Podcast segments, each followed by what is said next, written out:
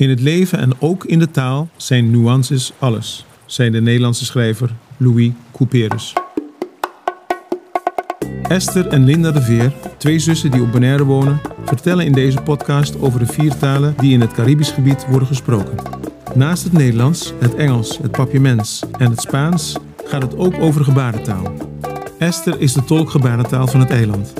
Linda geeft les in het Nederlands, Engels en spreekt goed Spaans. Beide zijn Papiamento aan het leren. De podcast Hey Zus, je hebt makkelijk praten is een ode aan de bewoners van Bonaire die minstens vier talen spreken. Bravo!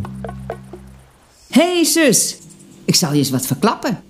Elke keer als ik papiaments probeer te spreken en meeting master, ik heb nodig, betekent dat, zeg, dan ligt mijn klas dubbel van het lachen. Hartstikke fout. Die verkeerde klemtoon komt door het Nederlands, denk ik. Een e aan het einde van een Nederlands woord is altijd een onbeklemtoonde. Daarom doe ik dat. Denk aan bijvoorbeeld, het is een groene schildpad. En die zwakke e aan het eind is een van de weinige duidelijke plaatsen waar geen klemtoon in het Nederlands komt. Voor de rest vind ik de klemtoon in het Nederlands vrij onvoorspelbaar. Mijn leerlingen vertelden mij dat het werkwoord mester de klemtoon dus op ter ligt. Weer wat geleerd. Van het woord familie in andere talen raak ik altijd bijzonder in de war. Familia in het papiaments, familia in het Spaans en familie in het Nederlands. Maar dan weer family in het Engels. Zo lastig. En de Engelsen hebben daarom denk ik het woord tongue twister uitgevonden. Hoe is dat eigenlijk in gebarentaal? Als je bijvoorbeeld iets wil beklemtonen, heb je een speciaal gebaar voor de klemtoon? Hey zus. Ja, goede vraag over die klemtoon. In de gebarentaal gaat dat net iets anders. Maar ik wil het eerst even hebben over het gehannes met mijn eigen naam, Esther. Ik heb er iedere dag mee te maken, omdat in elke taal mijn naam anders wordt uitgesproken. In het papiaments heb ik geleerd de eerste E van Esther heel veel aandacht te geven en lekker lang te laten klinken. Esther. En dan hobbelt die tweede lettergreep er wel achteraan. Maar dat doe ik ook in het Nederlands. Esther. Daar is de klemtoon ook op de eerste E. Maar ja, die klinkt toch even anders dan die van het papiaments. En de ene E is de andere nog niet. En dan heb ik het ook nog niet gehad over de Spaanstaligen. Die dan weer de klemtoon leggen op de tweede E van mijn naam. Esther. Dus die eerste E wordt volledig verwaarloosd. Kan je me nog volgen? Ja?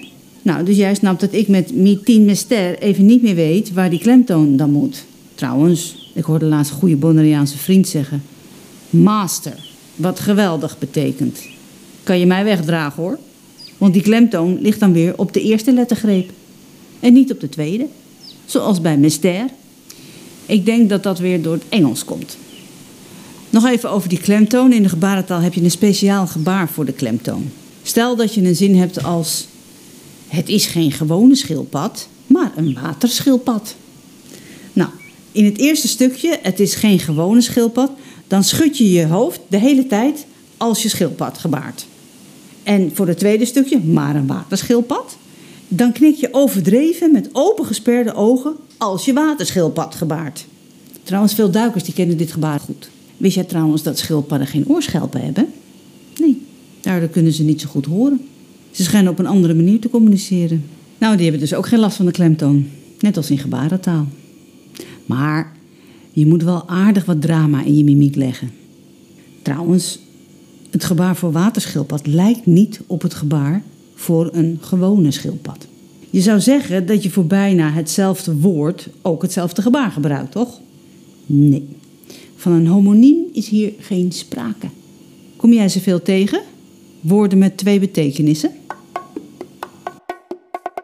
Bedankt voor het luisteren. Luister ook naar de andere afleveringen van Hey Zus. Stefan Tromp, bedankt voor de muziek. Alfred Borgos, bedankt voor de aankondiging. Podcast Tabon, bedankt voor de productie. En vond je het hoopje leuk? Geef ons dan een like. Hajo!